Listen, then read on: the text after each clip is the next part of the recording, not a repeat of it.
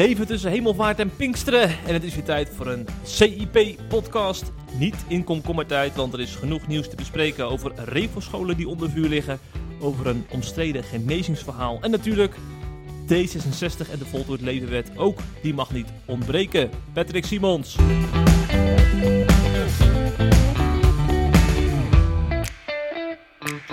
Welkom in de Dank je. Dank je, Jeff. Leuk om weer een podcast met jou te maken. De Ja. derde op rij alweer. Nou, Het verveelt nog steeds niet met mij. jawel. Misschien moet ik nog even toelichten waarom je hier zo wak zit. Ja, dat is omdat Excelsior gepromoveerd is, toch? Ja, nee, dat is een hele goede reden. Maar goed dat je het even aanhaalt. Ja. Want ik kan sinds gisteren pas weer ademhalen. Ja. Ik eh, moest bijna met zuurstof Ja. eh, naar, naar het ziekenhuis. Ja? Wat een wedstrijd was dat, zeg. Dat snap ik. Voor de mensen die die hebben meegekregen, Excelsior is gepromoveerd. Maar de manier waarop, Na de Eredivisie? dat is het terugkijken waard. Ja, ja. Nou, gefeliciteerd, Jeffrey. Dank je. Maar de reden is natuurlijk dat jouw vrouw op het punt van mijn vallen staat. Zo is dat, ja. En dan wil ik toch een beetje dicht bij het vuur Ja, blijven. ja. En dan maken wij samen een podcastje. Precies. Ja. Dus het zou de laatste podcast kunnen zijn. ja, want als ze bevalt, dan ben je er natuurlijk een paar weken niet. Dan maken we ook een paar weken geen podcast. Ja. Ja, Want ik kan die nou rol voor jou niet overnemen natuurlijk, hè? weer. Hm, De presentatorrol. Nee, ik ben niet zo goed als jij. Want ik ben genomineerd hè, als presentator Ja, van de wat- Podcast Award. Wat ben jij goed? jij bent zo ongelooflijk. Het is voor mij een eer om met jou Ja. in één podcast Nou, te dat mogen vind ik zitten. mooi dat je dat zegt. Ik ga alleen opzeggen, opzoeken hoeveel stem ik heb ontvangen voor die award. Ik denk dat mijn schoonvader, Je schoonvader, je vrouw en ik. ja, dat is de enige. nou, de ergernis van de week.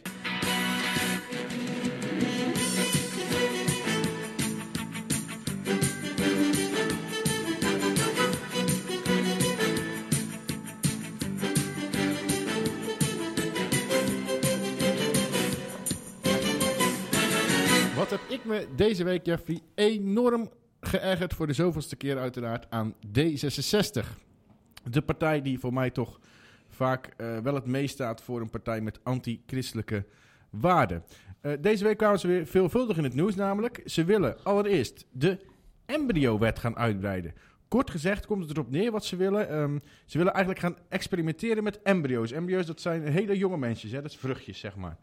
Ehm, of om Gert-Jan Segers te citeren wat ze willen gaan doen. Ze willen menselijk leven kweken voor wetenschappelijk onderzoek... om dat leven vervolgens na het onderzoek weer te vernietigen. Op dit moment mag dat niet in Nederland, er is een wet voor. En D66 wil samen met de VVD die wet gaan verruimen... zodat het wel mag, zodat ze kunnen gaan experimenteren met die embryo's. Ehm, dat werd van de week groot aangekondigd in een eh, artikel in Trouw, even uit mijn hoofd. Ja, trouwens. Ehm, die hadden een interview met eh, de, de fractievoorzitters van D66, Jan Paternotte, en de fractievoorzitter van eh, de VVD, Sophie Hermans. Ja. Ehm, en daarbij, en dat brengt me gelijk op het volgende eh, puntje van ergernis van D66, werd er tussen neus en lippen door ook een vraag aan Jan Paternotte gesteld over eh, de voltooid levenwet. Er werd gevraagd, ehm er is deze week, vorige week kwam naar buiten, dat hebben we vorige week in de podcast besproken volgens mij ook, dat er behoorlijke, behoorlijke kritiek van de Raad van State is, het hoogste adviesorgaan in Nederland. Die zeiden zelfs, deze wet kan in deze vorm nooit, nooit eh, vorm krijgen, of in deze vorm nooit doorgaan, aangenomen worden. Ehm, en ze vroegen aan Jan Paternotte, gaat u door met de levenwet? En daar was voor wat hem betreft geen enkele twijfel over, want hoewel echt bijna niemand in Nederland die wet ziet zitten, ehm, en zelfs seculiere mensen de wet volledig afbranden, wil D66 gewoon doorgaan. Want, zei Paternotte, er is in Nederland veel steun voor dit principe. Ik weet niet onder welke steen hij leeft. En wat hij ook zei, voor D66, eh, D66 ziet de voltooid levenwet als een opdracht. Nou, dan wordt het een beetje eng in mijn oren. Of in, in- ja, in mijn oren, ja. Want als een opdracht, ja, van wie dan? We moeten denken aan die fakkeldrager, die zei dat toch ook? Ja, ja Die die, zei, die zei opdracht, opdracht van God. ik denk niet dat dit een opdracht Nee, van God nee, is, hè? nee, nee, nee. In een opdracht tegen God. Maar goed, hij, eh, en hij zei ook nog, zijn fractiegenoot Paul van Menen had ook in een interview met het AD dingen gezegd. En een van hun twee zei zelfs letterlijk, al is het maar een heel klein groepje, al doen we het maar voor een paar mensen, doen we het nog voor die paar mensen. Dus ze schijnen, schijnbaar hebben ze lak aan alle, alle, alle eh, kritiek erop. Paul van Menen, die ik net ook al noemde, die durfde zelfs te stellen dat D66 al sinds haar oprichting werkt aan taboe doorbrekende voorstellen die het verschil maken in het leven van mensen.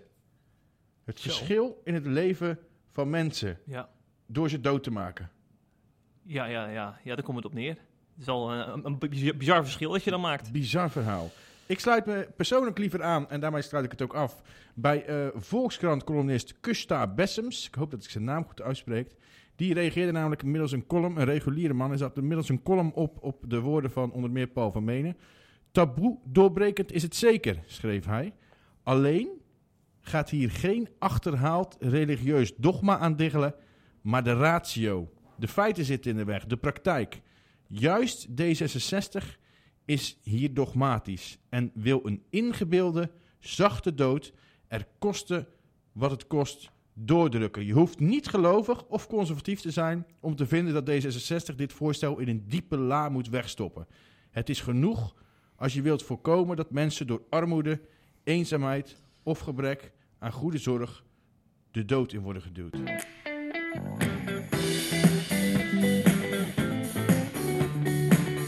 Het laatste nieuws uit christelijk Nederland bespreken we in de CIP-podcast.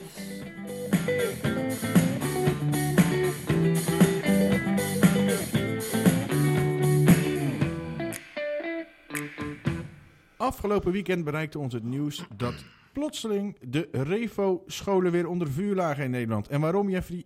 Eerlijk gezegd, ik heb geen enkel idee. Schijnbaar hadden media en reguliere mensen in Nederland het idee dat uh, de reformatorische scholen na de vorige ophef die ontstaan was over identiteitsverklaringen 180 graden zouden gaan omdraaien en plotseling mee zouden gaan doen aan LHBTIQ propaganda. Nou, dat is dus niet het geval en dat was vervolgens het nieuws.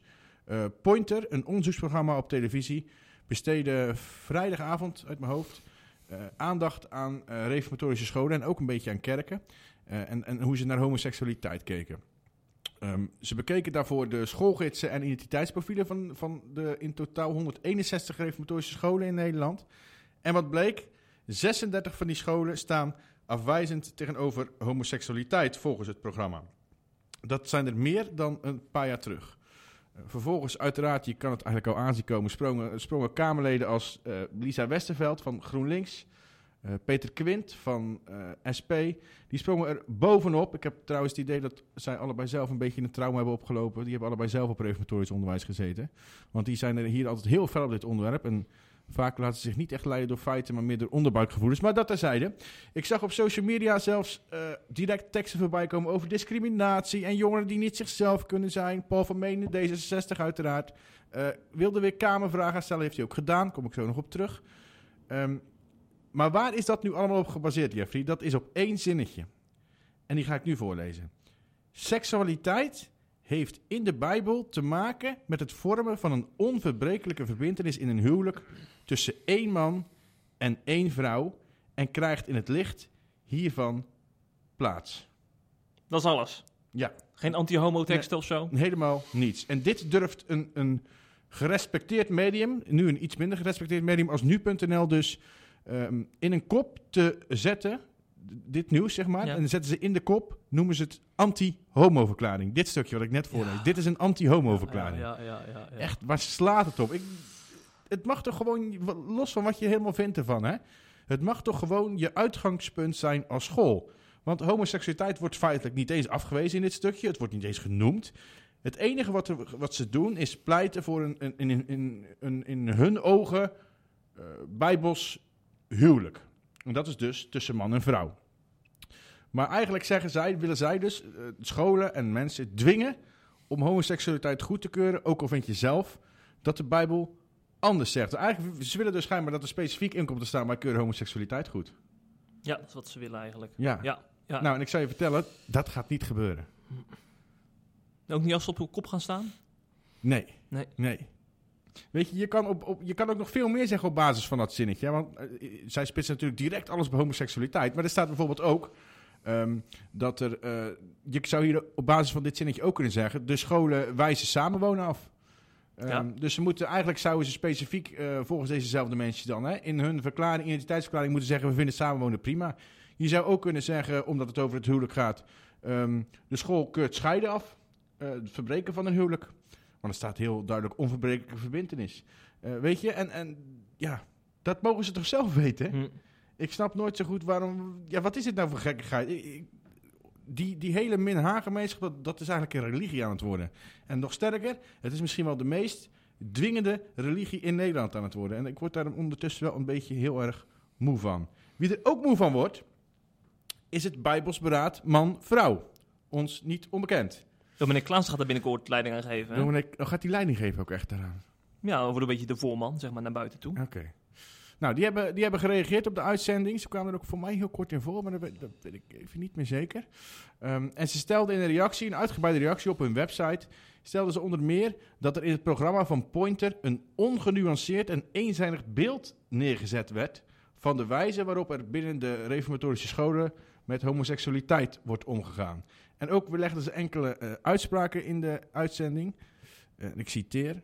Orthodoxe christenen strijden niet tegen homoseksuelen. Dat werd dus in de uitzending een beetje zo geframed. Hè? Alsof orthodoxe christenen een strijd voeren tegen homoseksuele mensen. Dat is absoluut niet waar. Ehm, en, zeiden ze ook, er is geen sprake van de gedachte dat homoseksualiteit niet bij ons voorkomt. Dat was een, een godsdiensthistoricus die in die uitzending zat. Eh, En die zei, eh, binnen de reformatorische gemeenschap denken ze dat er in hun eigen kring geen homoseksualiteit voorkomt. Nou, ik, je zou maar een godsdiensthistoricus zijn en zoiets zeggen. Ik heb, ik heb nog nooit iemand meegemaakt die... Heb jij wel eens iemand gehoord die dat dacht? Nee, nee, nee. Iedereen erkent wel dat het voorkomt, hoor. En ook dat Ja. je die gevoelens hebt. Overal. Echt overal. Kijk, ze gaan er heel verschillend mee om. Ze kijken er heel verschillend naar. Sommigen gaan er in mijn ogen heel ongenadig en hard mee om. Ja. Ehm, maar ontkennen dat het voorkomt Nee, in de nee, kringen, dat gebeurt echt, dat, dat, dat Nee, heb ik dus, dus ja, waar de beste man dat vandaan had, geen idee. Nou, wat ik net al zei, D66-Kamerlid Paul van Menen, die ik dus net ook al noemde bij mijn ergernis. Een hele lieve man verder. Oh, goed dat je het even zegt nog tussendoor. Ja, het is, Ja. het is ook echt een hele lieve man. ja. Hij heeft van hele foute standpunten. Ja, dat kan. Dat kan allemaal samen gaan. Dat kan prima samengaan, ja. Nou, hij kondigde met heel veel bombardie op Twitter aan dat, er, eh, dat hij vragen ging stellen in het vragenuurtje van afgelopen dinsdag. Eh, dus ik zat daar helemaal klaar voor gisteren, want het is nu woensdag. Maar helaas, hij was in geen velden of wegen te bekennen. Oh, Ik zag later wel, ehm, hij had die tweets verwijderd, dat hij vragen zou gaan stellen in het vragenuurtje. En, er waren schriftelijke vragen, had hij ervan gemaakt. En die heeft hij gisteren ingediend, eh, samen, met, eh, samen met de VVD. De schrift, tien schriftelijke vragen, geloof ik, aan eh, de minister van Basisonderwijs en Middelbaar Onderwijs. Ik heb die vragen even bekeken en die kwamen op mij, net als de uitzending van Pointer overigens, behoorlijk suggestief over. En vooral gebaseerd op de onderbuik en niet op feiten. Ik zou zeggen, einde ophef, stop met huilen en laat de Revo-scholen met rust. Pet, we hebben D66 besproken. We gaan nu naar de PvdA in Houten. Nou, Dat is eigenlijk een soortgelijk eh fenomeen ja, eigenlijk, ja, hè? die liegen ook. Ik zal eens een tweet citeren van de PvdA in Houten. De Taliban in de polder, zo wordt dan de christelijk gereformeerde kerken genoemd. Hè? Anno 2022 bes- beslissen mannen over de onderdanigheid van vrouwen. Als het niet zo middel, middeleeuws zou zijn, is het bijna kolderiek. Ik zou zeggen, ik hè, de partij, blijven scheuren, zodat er geen snipper meer overblijft. Daar Ik zit gewoon natuurlijk een dronken, een dronken fractievoorzitter van een lokale partij. Ja, maar dat is nog steeds niet verwijderd, die Die tweet. heeft, die heeft twee, wijntje, twee glazen wijn op, of, of twee flessen wijn. En, die, die, die- en dan ik, ik vind het leukste ik, hè? Ja, ik- Beetje zoals Bert Brussen bij TPO ook doet. Ja, ja, ja. Namens, namens, je, Ja. namens een, een- een- gewoon een bedrijf ga je ik zeggen, inderdaad. Of in dit, is in dit geval is het dus een partij.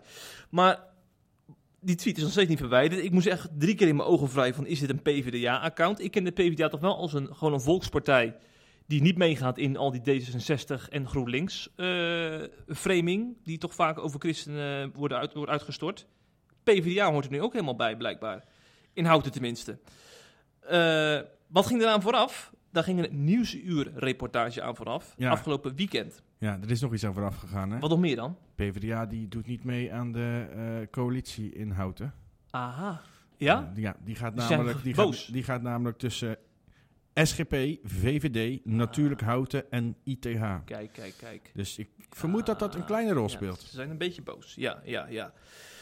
Eh, maar die boosheid werd in mijn ogen toch ook wel aangewakkerd door een reportage van Nieuwsuur. We kennen Nieuwsuur, laten we dat vooropstellen, als een, een van de best, beste journalistieke Ja, spreek voor jezelf. programmamakers die er in Nederland spreek, zijn. Spreek maar voor jezelf. Oké, Ik vind van niet. oké. Nou, ik vind dat ze bijvoorbeeld de toeslagenaffaire heel goed hebben verslagen. De Ja. gemeenteraadsverkiezingen. Ja, dat wel. Eh, maar niet een van de beste. Ik vind dat ze wel vaak eh, een- eenzijdig zijn. Oké. Nou, ze hebben ook op zulke onderwerpen als, als, als geloof aankomt. Nou, ze hebben natuurlijk ook wel eh, ehm, islamisering wel blootgelegd, hè? Ze hebben onderzoek gedaan naar eh, eh, scholen met een islamitische achtergrond. Hoe Oh ja, da- maar ik bedoel niet eenzijdig in de zin Ja. van wel Oké. christenen, niet islam. Oh, dat niet. Nee, hallo. Ik ben geen meer. Nee, nee, nee, nee dat, dat bedoel ik niet. Nee. Ik bedoel meer eenzijdig dat ze het onderwerp zelf vaak van één kant belichten. ja, op die manier. eh, in, in, de, in de frame die ze vooraf al eigenlijk zelf hebben opgesteld. Ja, dat is precies waar het hier over gaat. Ja. Want Voilà. de christelijk gereformeerde kerken, nou, we weten het allemaal, we gaan het niet weer herhalen. Die hebben een discussie over wel Ja. of niet vrouw in het ambt. Ja. Hebben we al tien keer in de podcast gezegd. Maar Nieuwsje vond het een, een maand na de synodevergadering, toen iedereen alweer vergeten was, tijd om daar ook weer een item aan te besteden. Voor natuurlijk een heel ander publiek, hè? want CIP of, of Reformatorisch Dagblad, die bericht hier over voor christelijk publiek. Dus dan is het ook relevant. Maar ik zou zeggen, wat heeft een seculiere Nederlander in Limburg of in Noord-Holland aan een kwestie waarin, waarin geen kaas van gegeten heeft? Nou, ik heb geen idee, maar in ieder geval, ze werden geconfronteerd met eh, twee dominees. Dominee Van Vulpen uit Urk en dominee Bram Hofland uit Emmeloord. Van Vulpen is tegen vrouw in het ambt, Bram Hofland is voor vrouw in het ambt. En dat werd natuurlijk in dat item eh, uitgelicht. Eh, maar dat kwam inderdaad nogal eenzijdig over. Bram Hofland heeft er zelfs nog over getweet. Hij zei dat de interviews een stuk genuanceerder lagen dan nu is getoond in Nieuwsuur. Jammer dat er een zwart-wit frame overheen is gezet.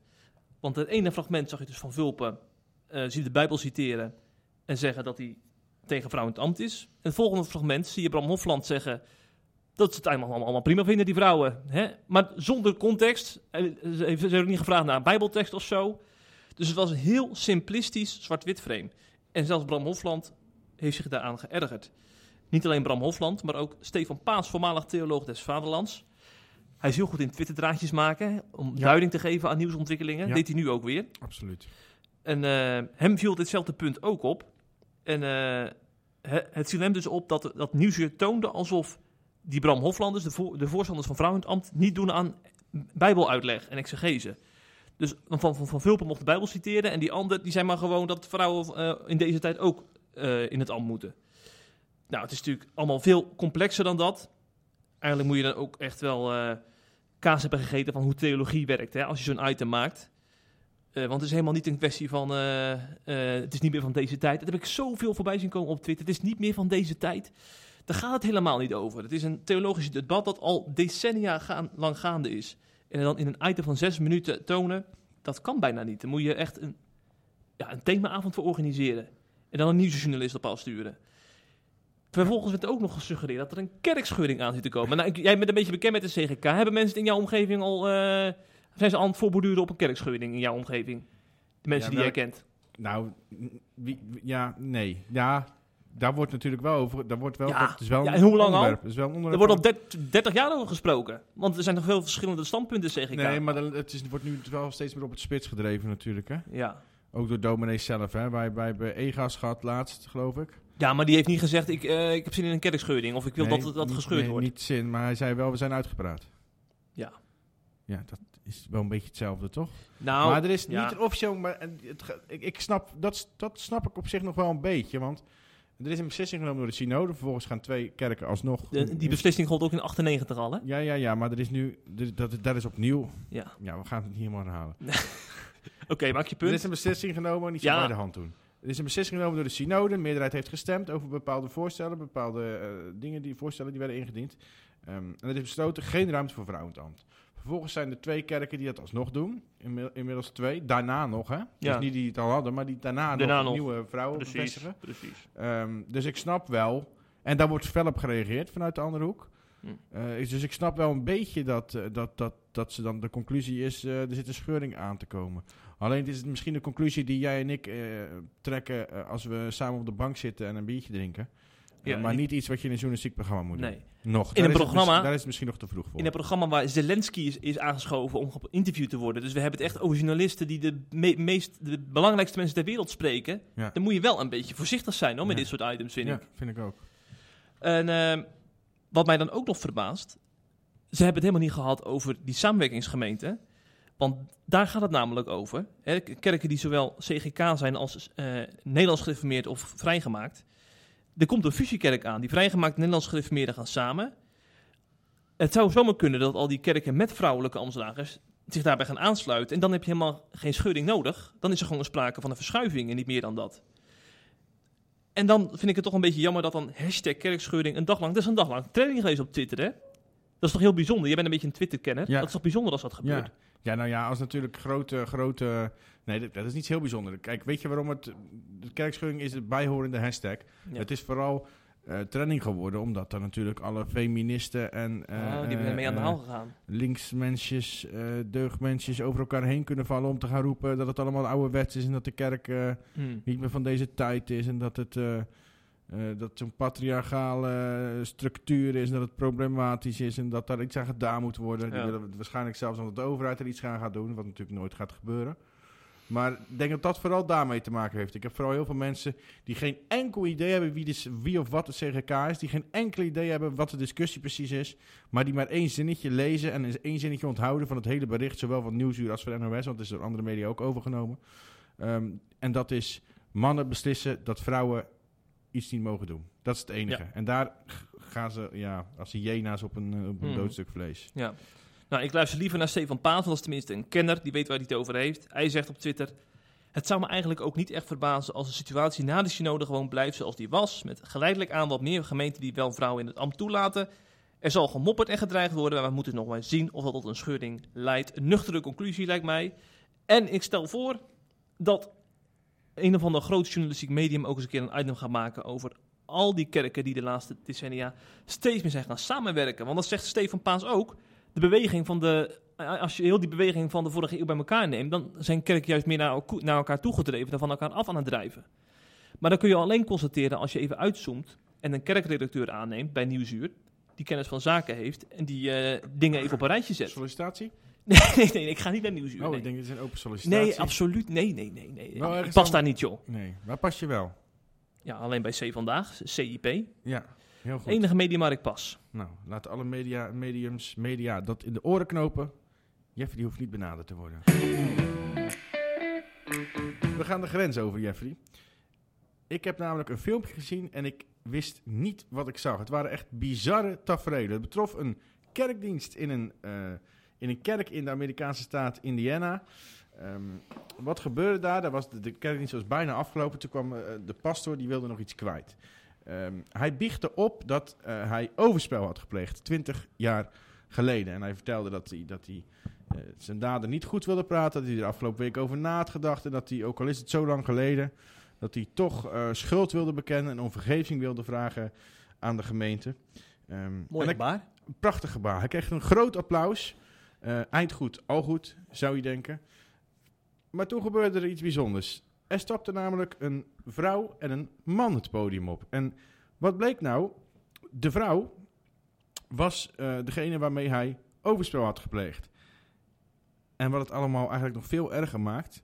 ehm, het was niet 20 jaar geleden, maar 27 jaar geleden. En ze was toen slechts 16. Dus het was een minderjarig meisje. En die vrouw en, en, haar, de man met wie ze inmiddels getrouwd is, besloten hun kant van het verhaal te vertellen. En dat zat eigenlijk iets anders in elkaar eh, ehm, dan de pastor vertelde. De pastor vertelde eigenlijk helemaal niet zoveel. Hij zei alleen maar, ik heb overspel gepleegd. Alleen die man en vrouw waren woedend, omdat ze zeiden, het is niet zomaar overspel.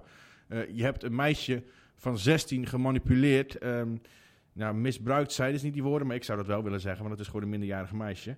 Ehm, en ik quote die vrouw zelf, want die, ik vond haar een hele dappere vrouw. Want ze stapte dat podium op en ze keek hem recht in het gezicht van, in, van ik denk nog geen meter afstand. Oh. En ze vertelde eh, de verhaal en ze, ze, ze, ze, ze beschuldigde hem ook echt. Ehm, en ze zei, ik was 16 toen je mijn maagdelijkheid wegnam op je kantoorvloer. Herinner je jezelf dat?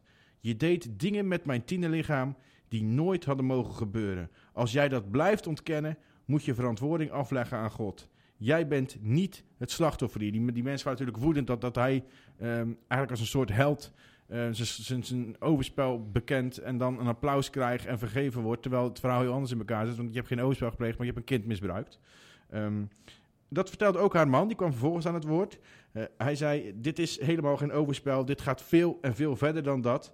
En hij vertelde ook dat het manipuleren van de pastor, hij- de pastor, dat, zijn, dat meisje is gemanipuleerd. En dat heeft in totaal negen jaar geduurd. Hij had ook een purity ring bij, dat is een, een, een ring, ik vind het heel raar gebaar trouwens. Een, een, ring die meisjes dragen om aan te tonen dat ze nog maagd zijn. Dat ze, of tenminste dat ze eh, rein willen blijven tot het huwelijk.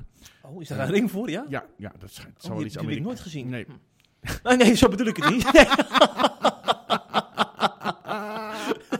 Dat is nou precies het probleem. Ja,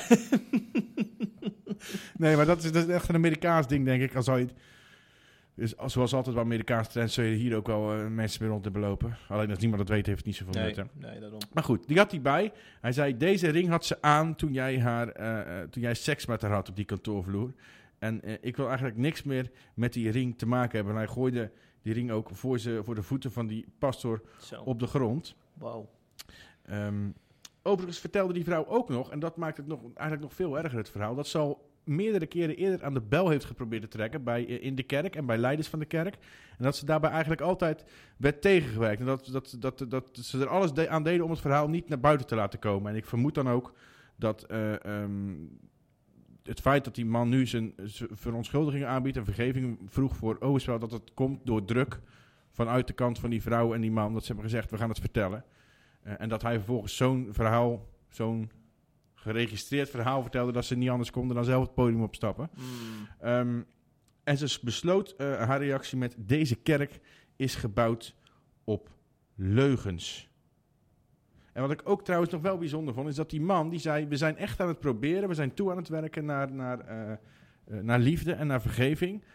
Maar op dit moment is dat ontzettend moeilijk. We kunnen namelijk niet toestaan dat mensen dit gewoon als overspel zien, terwijl het iets veel ergers is. Nou, wat er vervolgens gebeurde, hij zei: We are done, we zijn klaar ermee. En die liep het podium af met zijn vrouw.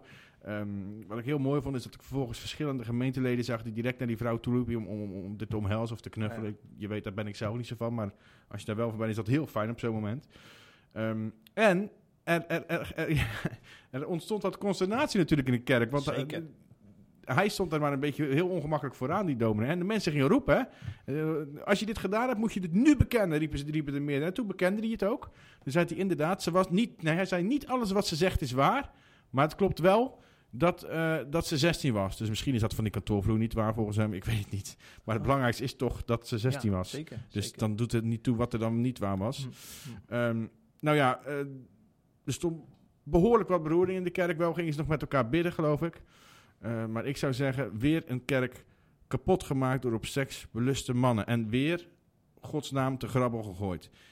Je zou bijna gaan denken dat we beter vrouwelijke kerkleiders kunnen hebben. Ja, dat zou je bijna denken. Ja, Ja, dat zou een conclusie Want- kunnen ja, zijn. Ja. Misschien moet je dat eens gaan bespreken de synode. Hm, hm. Want het- ik denk serieus dat... het- ehm, je ziet echt wel veel seksuele problemen in kerken. En dat is niet alleen in Amerika, dat is niet alleen in bepaalde kerken. Dat zie je in heel veel kerken. Ja. Eh, incest is ook, komt best veel voor. Hè? We, we kennen alles, we weten wat er in de Rooms-Katholieke Kerk allemaal is gebeurd en gebeurt. Maar er gebeurt ook echt meer dan genoeg in protestanten, evangelische, traditionele kerken. Ehm, en heel vaak eh, is dat gewoon met mannen die, die zeg maar, toch zich seksueel niet, niet, niet, niet, ja, niet in kunnen houden, zou ik zeggen. Ja, ja, ja. Eh, en ik vermoed, of ik weet eigenlijk wel, dat als je vrouwelijke leiders hebt, dat die kans veel kleiner is. Mhm. Voorgangers echtparen heb je ook in sommige kerken. Hè? Dan gaat de vrouw gaat dan pas aan bedrijven met de, met vrouwen en de man met mannen. Om dat soort situaties te voorkomen. Ja, dat is Ja. ook een heel goed plan, ja. Dat zou ook nog kunnen. Maar dan is het nog een vrouwelijke leider natuurlijk. Ja. Of is het dan een mannelijke leider en helpt zijn vrouw mee? Ja, ze worden Nee, het is echt voorgangers echtpaar, hè? dus ze zijn samen leider. Ja, ja, ja. Nou, ik vermoed dat dat in een, een reformatorische kerk er niet Nee, doorgaat. nee. Nou, maar ik, ik vind wel, als ik dan wel dat mensen over domineesvrouwen hoor praten, dan heeft ze een soort van rol van een ouderling. Ja, hoe ze met de ja, gemeenteleden absoluut, omgaat. Maar dan wordt natuurlijk niet zo genoemd, uiteraard. Ja, ik ken inderdaad ook wel domineesvrouwen en die, eh, die doen eigenlijk verzorgen gewoon pastoraat. Alleen dat wordt niet zo genoemd. nee, nee. Dus, Dus eigenlijk gebeurt wel. Als er een meisje problemen heeft, ehm, eh, of het nou of, het hoeft niet eens over seksualiteit te gaan, hè, maar het kan ook over onzekerheid of zo gaan. Daar kan natuurlijk ook veel beter een meisje mee praten. Zeker. Of een vrouw. Ehm, als er een alleenstaande vrouw haar man is verloren, dan kan je beter als vrouw heen dan als man. Dus, en dat gebeurt heel veel, ook echt in traditionele kerken. Eh, maar dan wordt het niet zo genoemd. Maar eigenlijk doen die hetzelfde werk. Dat is wel heel bijzonder Ja, als je mooi, mooi om te zien eigenlijk. Dat is een goed punt. Ja. Ja. Over het kapotmaken van kerken gesproken, Jeffrey. Komt het ook in Nederland voor dan? Komt ook in Nederland voor. Oh. Dat kan op heel veel verschillende manieren. Deze week kwam er een artikel online op een, eh, op een website, revive.nl. Ehm, en dat, dat was een getuigenis van een jongeman die werd gedoopt. Er werd een filmpje, die werd gedoopt in een kerk in, in Friesland, geloof ik, uit mijn hoofd, in Drachten. Eh, en die vertelde zijn getuigenis. En in zijn getuigenis vertelde hij, en dat was ook de kop boven het artikel: Ik ben genezen van autisme. Ja. Nou, daar ontstond gigantisch veel ophef over eh, op Twitter. Eh, Zowel bij christenen als niet-christenen. Niet-christenen waren natuurlijk ook woedend. De- je, maar, daarom, daarom refereer ik aan de kerk kapot maken. Dit dit schetst een heel negatief beeld Ja. van de kerk. Ja. Ehm, autisme is namelijk geen ziekte. Eh, en daar kan je ook niet van genezen. Ehm, ook christenen reageerden erop. Een van die christenen was Bart Bolhuis. Dat is een student theologie aan de Universiteit van Apeldoorn. Theologische Universiteit van Apeldoorn. Hè. En die eh, was ook behoorlijk boos op, eh, op, eh, op, op hoe dat verhaal werd gebracht. Ehm, en dat viel mij op. Ik, heeft er een draadje over geschreven op Twitter. Hij zei zelfs... ehm, die genezing van autisme was trouwens gebeurd bij eh, Frontrunners Mysteries. Ministries. Ministries, Ja. wat zei ik nou? Mysteries. Nou ja, dat zou, zou je het ook kunnen Ja, zeggen. ja, het is een mysterie allemaal. Ministries, Frontrunners Ministries. Dat is van die leider. Dat, die Tom de Wal. Tom van de Wal? Of Nee, Tom de Wal. Tom de Wal. Tom de Wal. Ehm, nou, hij vertelde dat hij bij Frontrunners eh, was genezen van autisme. En eh, die Bart Bolhuis, die student theologie dus, die ik net vertelde, die schreef op Twitter een draadje over waarbij hij zei dat hij zich eigenlijk als christen schaamde voor organisaties als eh Frontrunners Ministries. En die, had, daar- die zei heel interessante dingen. Wat heb ik gedaan? Ik heb hem benaderd of hij dat in een column eh, wou gieten en in columnvorm eh, voor, voor een column op onze website. Dat heeft hij gedaan. Ik moet zeggen, ehm, het is een jongen met veel schrijftalent. Kou. Maar het was een prachtige column. Gouden Ehm, pen. Een gouden pen. En hij, had ook echt, hij zette het ook heel goed uiteen. Hij, eigenlijk maakte hij in die column twee, twee belangrijke punten. Het, het, het ene punt was... ehm, ehm, dat, dat, wat ik net eigenlijk ook al maakte. Dat, dat, dat autisme geen ziekte is. En dat autisme dus derhalve ehm, ook niet te genezen valt, zeg maar. Dus, dus dat, en dat komt ook heel erg hard over bij mensen die autistisch zijn. Ik ben dus ziek. Ik ben dus een melaatse, Ja, zeg maar. ja. Ehm, dat was het ene punt. Dat zet helemaal uit. Ik ga het niet helemaal uitleggen. Dat kan je gewoon Nee, op dat onze wel. website Ja, uiteraard lezen. Moet je wel even een abonnementje afsluiten trouwens. Maar het is niet zo duur, toch? Nee. Eh, voor een maand is 12,50. Zou ik, zou ik voor gaan. Ik zou, nou, zou ook voor een jaartje gaan. Dan is het goedkoper, toch? Ja, dan is het wel iets goedkoper. Ja. Ja. Waarom zeg je nou eens over een maand ging? Je kan beter een jaartje doen. dat is goedkoper. Nee, ik zei omdat eh, de meneer Pieter Jong zat te klagen. Oh, wat had hij? Volgens mij vindt hij een maand te duur of zo. Dan ga ik dat, aan, dan ga ik dat aanraden. Nou, ik, Ik zeg, neem een jaar Piet. ik, zou, ik zou tegen hem zeggen dat ik nog steeds op de column wachtte die anderhalf jaar geleden zou Ja, moeten sturen. die blijft ook maar eh, weg inderdaad. Ja, Anderhalf Ja. jaar geleden zou die een column Ik zal insturen. hem snel mailen, deze man. Ja. Maar ga verder. Maar we, gaan niet, we zijn niet gewoon een dominee aan het afbranden. het, is een, het is trouwens, dat is een hele goede dominee, Ja, een hele lieve man. En eh, een van de beste die ik in mijn leven heb meegemaakt qua pastoraat. Kijk, dat wil ik dan even gezegd dat je dat hebben. zegt. Eh, maar goed, ik, even terug naar ehm, dat verhaal. Ehm, Bart Boers zet in die column dus twee dingen uiteen. Eén is ehm, eh, dat van het autisme, wat ik net uitleg. En twee, zei hij, in het begin dan ging hij meer eigenlijk... hij vroeg zich ook af of, of hij daadwerkelijk genezen is, die jongen. Maar, en, en had hij vragen als...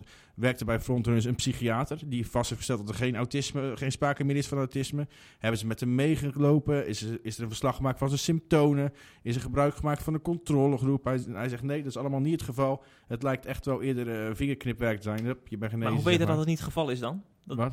Hoe weet hij nou dat dat niet het geval Ja, is? dat weet ik niet hoe hij dat Nee, weet. Maar hij, heeft er wel over nagedacht. tegen- dat denk ik wel. Ja. Ik, ik, ik, lees, ik lees dat in Ja, de ja column. zeker. zeker. Ik ga niet alles wat in die column zeggen. eh, Ik, ik heb hem niet geïnterviewd. Hè, nou, en het andere, het andere geval was, het andere punt, is Ja. dat die, ging hij eigenlijk meer in op eh, ehm, de theologie van eh, dingen eh, van organisaties als Frontrunners Mysteries. Ehm, en dat is natuurlijk veel meer zijn vakgebied, dat zegt hij zelf ook. Ja. En daar, daarin zet hij ook wel echt wel een aantal, zegt hij wel een aantal hele bijzondere dingen. Hij zegt bijvoorbeeld over die theologie, hè, en ik citeer, de triomfantelijke, succesvolle, autoritaire leider, heeft hij dus over Van de Wal, van Wal, presenteert een triomfantelijke, succesvolle, autoritaire God.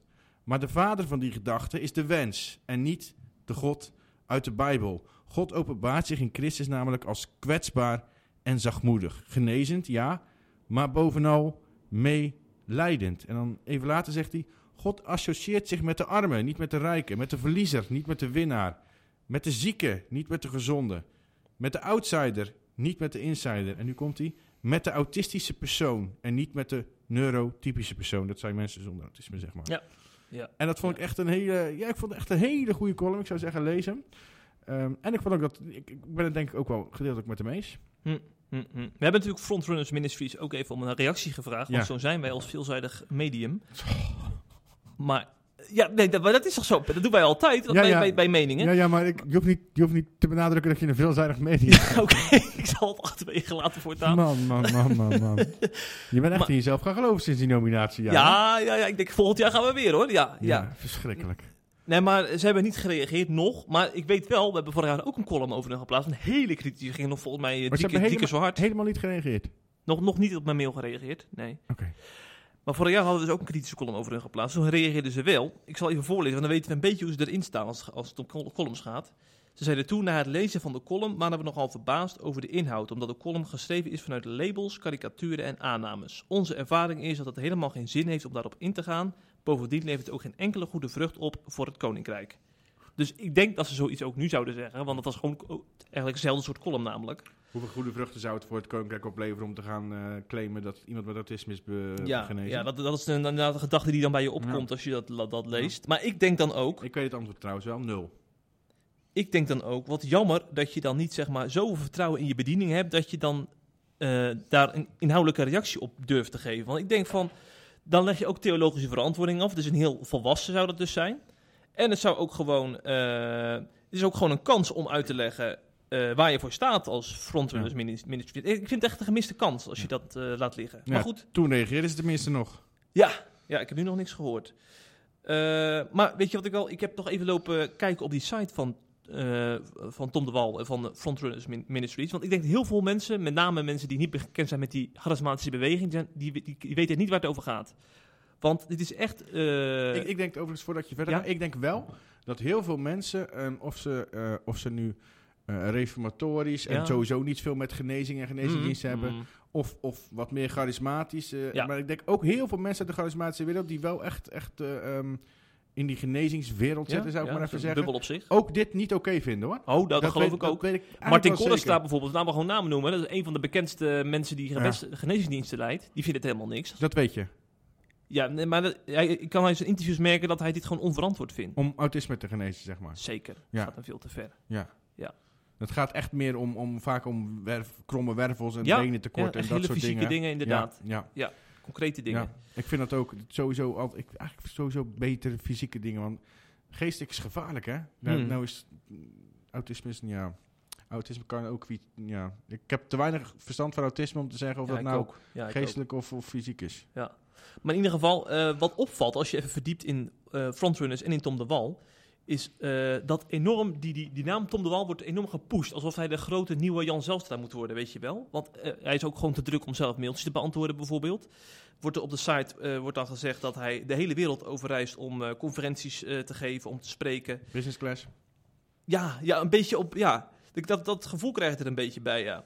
Eh, hier- op de site van Frontrunners staat Tom de Wal spreekt nu ongeveer 200 keer per jaar in allerlei samenkomsten, bijbelscholen, campagnes en conferenties in binnen- en buitenland. Wordt ook allerlei landen nog genoemd. Eh, en dan even later, Tom, Tom functioneert sterk in de leraar- en profetische bediening, waardoor hij altijd een sterk onderbouwd woord brengt, wat bevestigd wordt met wonderen en tekenen. Tijdens de samenkomsten van frontrunners ontvangen veel mensen daardoor genezing, bevrijding en doorbraak. Toms favoriete bijbeltekst is Marcus 9, vers 23. Alles is mogelijk voor wie gelooft. Nou, dan weet je al gelijk weet je wat, wat voor vlees je in de kuip hebt, hè, als je dit leest. Ja. Overigens die Bart Bolhuis ook ehm, op Twitter nog een af- afzonderlijk draadje gemaakt over ehm, de financiële, het financiële plaatje van diezelfde organisatie, Frontrunners Mystery. En dat is, eh, dat ga ik hier niet helemaal uitleggen, dat duurt te lang. Maar dat is op zijn zachts gezegd ook wel eh, eh, verontrustend, laten we het Hmm. zo noemen. En dat heeft Miranda Klaver, ehm, Theoloog, nou, onderzoekster. ja, precies. Religieonderzoekster. Eh, die heeft daar eerder ook al iets over gezegd. Die heeft ook al gezegd dat het, op, dat het een beetje war of een beetje verontrustend is, zeg Ja. maar, die signalen. Ja. Red flag, zei ze zelfs. Oké. Ehm, en, en dat is misschien nog wel... Nou ja, eigenlijk is daar alles al mee gezegd. Ehm, Tom de Wal is voorzitter van, van Ministries. Hij is penningmeester en hij is secretaris. Ja. Dus hij Ja. vormt eigenlijk de hele leiding in zijn eentje, wat normaal Hmm. drie personen zijn. En dat toch wel met een omstreden theologie. Hè? Want je zou, als, je, als je dan zeg maar een theologie eh, hanteert die, eh, die heel gevoelig ligt en op zijn minst vragen oproept, dan heb je ook natuurlijk dwarsliggers nodig die tegen je in durven gaan. Hè? Ja. En dat is dan eigenlijk niet mogelijk in zo'n organisatie. Hans Frinsel, dat is die man die vorig jaar een column schreef over frontrunners en Tom de Wal. Hij noemde hem, eh, moet ik hem even erbij pakken, een reizende ster onder de welvaartsevangelisten. En dat baseerde hij op een uitspraak van hem. Eh, Dan citeer ik Tom de Wal. God wil mensen genezen, God wil mensen zegenen, God wil mensen voorspoedig hebben. Dat heeft hij dus in een preek gezegd. En dat werd heel claimend werd dat uitgesproken. En eh, op een gegeven moment had hij het ook over eh, Gods bescherming. Dat je Gods bescherming moet activeren. Eh, je spreekt Gods bescherming uit en je proclameert Gods bescherming. Dus het heel erg, de, de bal ligt heel erg bij de christenen, niet zozeer bij God zelf, hè, viel, viel eh, Hans Frinsel Ja, op. ja. En dat zegt natuurlijk heel veel over de theologie die hier Ja. achter de. Die daarmee zeg ik overigens niet dat, dat je dat als CIP daar, daar geen ruimte voor wil hebben. Maar ehm, eh, ja, ik vind, ik vind wel dat als Hans zo'n eh, wel Tom, zo'n Tom de Wal zou best voor mij een column mogen schrijven. Maar daar zetten we ook een oude Neel tegenover. Die, Ja. die flink tegen ingaat.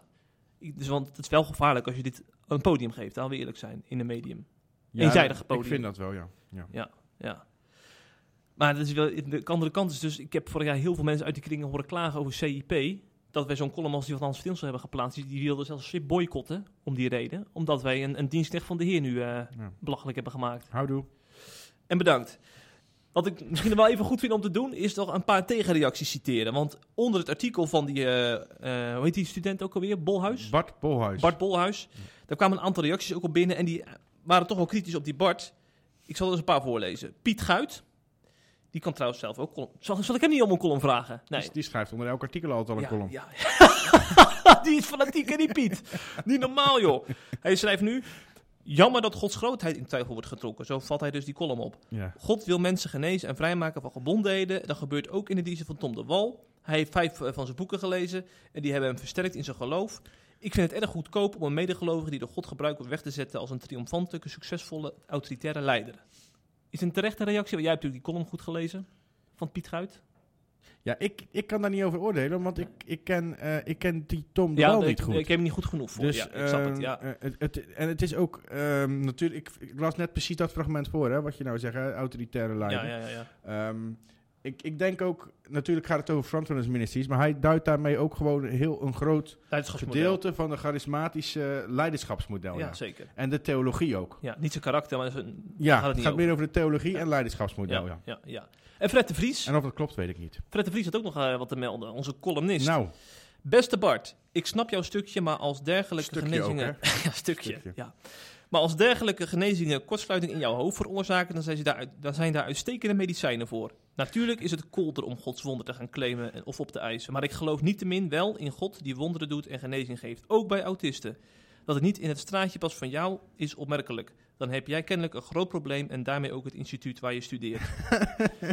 ja, maar kijk, het, past niet, het gaat niet om. Hij zegt niet, het past niet in mijn straatje. Hij zegt, Nee. het past niet in het straatje van de Bijbel. Ja, en van zegt- God. ja, ja, En dat gaat Fred eventjes aan voorbij dat is de natuurlijk. taak van een theoloog ook, hè? Dat is de taak van een theoloog. Ook voor een theoloog een opleiding. Ja. En ik vind, ik, ja, ik ben het er persoonlijk wel mee eens.